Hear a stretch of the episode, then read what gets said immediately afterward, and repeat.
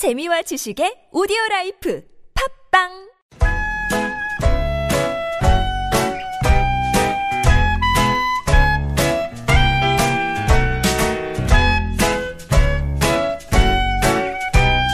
Now I've been accused of going home. 메마른 마음에 산뜻한 문화의 바람이 붑니다. 이다혜의 책 그리고 영화. But I'll give you Panavision pictures me Technicolor dreams. I never thought 복잡한 일상에서 벗어나서. 책과 영화 이야기 한번 푹 빠져 볼까요? 책 그리고 영화 시내 21의 이다혜 기자와 함께합니다. 안녕하세요. 네, 안녕하세요. 네 반갑습니다. 오늘 뭐 네. 꽁꽁 싸매고 오셨어요? 추워요? 밖에? 춥진 않네요. 음. 약간 후회했어요.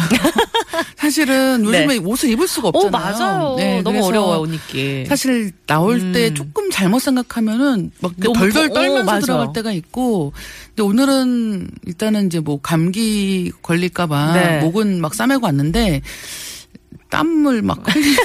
아 근데 저는 잘하셨다고 봅니다. 왜냐면 우리가 이제 나이도 나이인지라 어, 몸을 따뜻하게 무슨 나이 말씀하시는 거죠? 목이랑 이런데 손이랑 노출되는데 잘 감싸고 다녀야 돼요. 아유, 괜히 걸리면 고생하니까요. 노화도 빨라지는데 왜 햇빛 조금만 받으면 막 바짝바짝 마르고 찬바람 조금 불면은 기침하고. 그러게요. 예. 자, 오늘 소개해 주실 영화가 남한산성에 이은 또 하나의 그 역사물을 네. 갖고 오셨어요. 대장 김창수. 네, 대장 김창수라고 하는 영화고요. 예. 사실 이 영화 뭐 남한산성도 있었고 박열이라고 하는 음. 영화도 있었죠. 예. 어, 요즘에 한국 극장가 이제 한 최근 한 6개월 정도 그다음에 앞으로도 아마 당분간은 그럴 것 같은데 실제 역, 그러니까 실제 사건을 소재로 만든 영화들은 꾸준하게 있어 왔거든요. 예.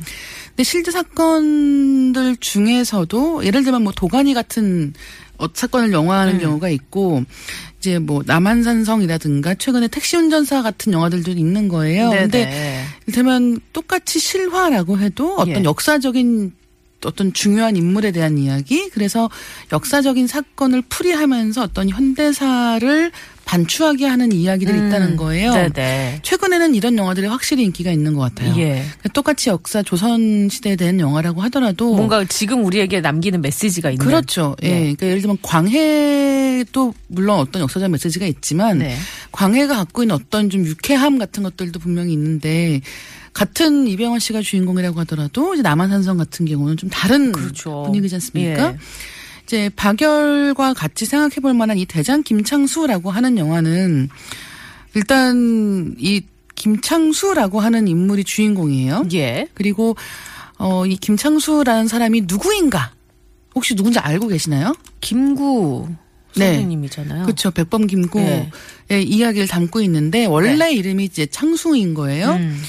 그래서 젊은 시절에 그 백범 김구의 이야기를 담고 있고 그러니까 전기를 다룬 게 아니라 그렇죠. 20대 때 모습만 다룬 건가요? 예, 어. 굉장히 젊었을 때 이야기고 그 중에서 어, 차하포 시대라고 불리는 그 김구 선생의 젊었을 때 이야기가 있습니다. 근데 이 예. 차하포 시대라고 하는 건 뭐냐면 이 김창수라고 하는 젊은이가 있는데 이 김창수라는 젊은이가 어느 날 한 일본인을 맨손으로 이제 살해하면서 시작이 되는 거예요. 네. 그래서 그것으로 인해서 이제 감옥에 가게 됩니다. 예. 근데 이제 나중에 이제 그 김구 그러니까 백범 김구의 그 백범 일지를 보면 이제 그때 얘기를 하면서 그 인물 자기가 죽인 사람이 어 그 이제 명성황후를 시해한 인물이다라고 음. 하여 이제 자기 자기가 이제 그렇기 때문에 예. 이제 그를 처벌한 것이다라는 식의 이야기가 있다고 하는데 이제 그게 명확하게 밝혀진 건 아닌 거예요. 네네. 예, 그러니까 일테면 그건 이제 나중에 하는 주장에 예. 해당하는 것이고 팩트는 아닐 수 있다. 아닐 수 있는 거죠. 그죠. 정확하게 그쵸. 밝혀진 게 예. 아닌 거예요. 그럴 수도 있고 아닐 아닐 수도 수도 있지만 있고. 음. 아직은 회색의 영역에 있는 거예요. 네네. 근데 이제 그렇다고 하면은 아 그럼 그 시대의 그 사건을 중심으로 이야기가 펼쳐지고 이 김창수라고 하는 젊은이가 그 죄를 지어서 감옥 생활을 하게 되고 그 시기에 대한 이야기라고 하면 그러면 이제 우리가 생각해 보면 아 그러면 김창수가 한 일은 정당했다. 음. 라는 쪽으로 뭔가 무게 중심을 실어주는 것일까라고 생각할 수 있지 않습니까? 예. 까. 까라고 그런 것일까라고 네. 생각할 수 있는데 어, 이 대장 김창수는 이제 그 시절에 이 김창수라는 젊은이가 어, 어떤 사람이었고 또 한 가지는 이제 그 감옥에서도 일단 굉장히 독보적인 사람인 거예요.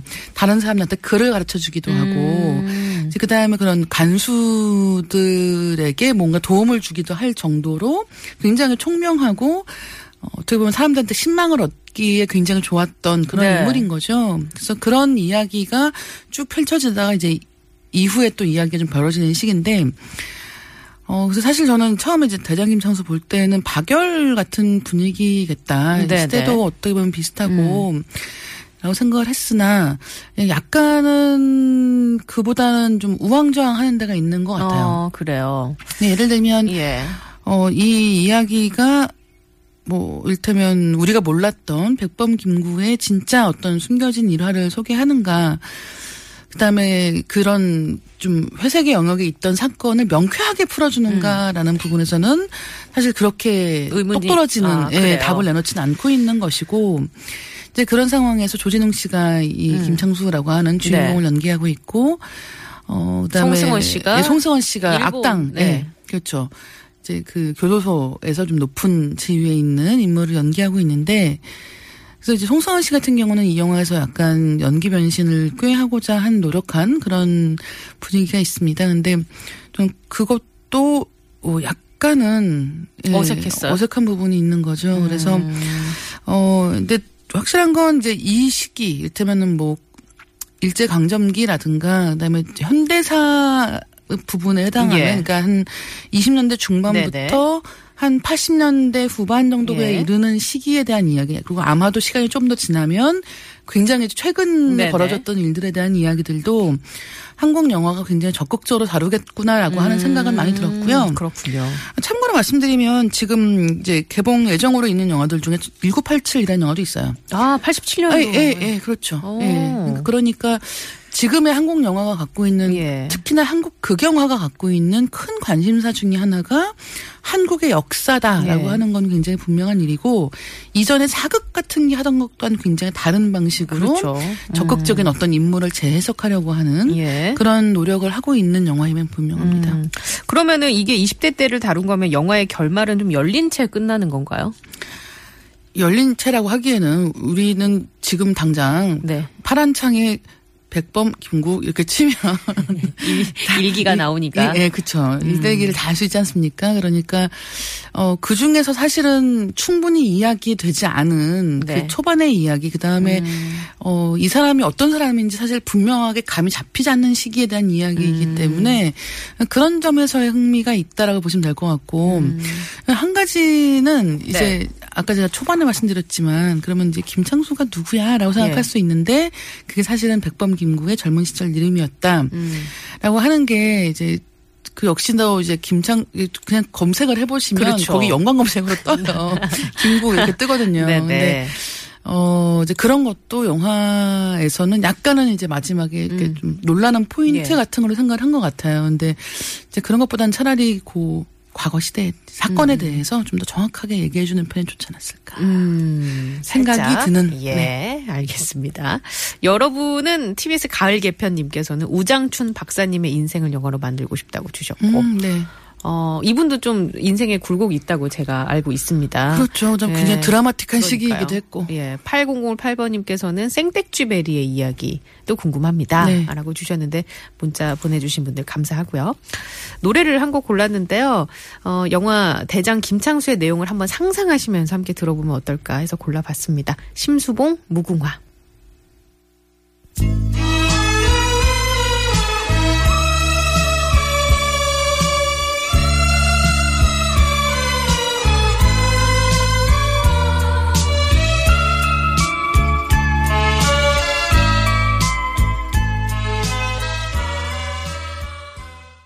심수봉의 무궁화 함께 들으셨습니다. 자, 이번에는 책 이야기 해볼까요? 어떤 책 들고 오셨어요?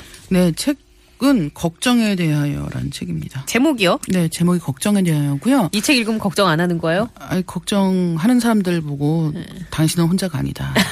Are 우리 alone. 모두가 걱정을 하고 있다 이런 네. 내용인데 아, 이제 되게 재밌는 게 일단 이 걱정한다는 게 영어로 worry라고 쓰잖아요. 네. W R R Y. 예.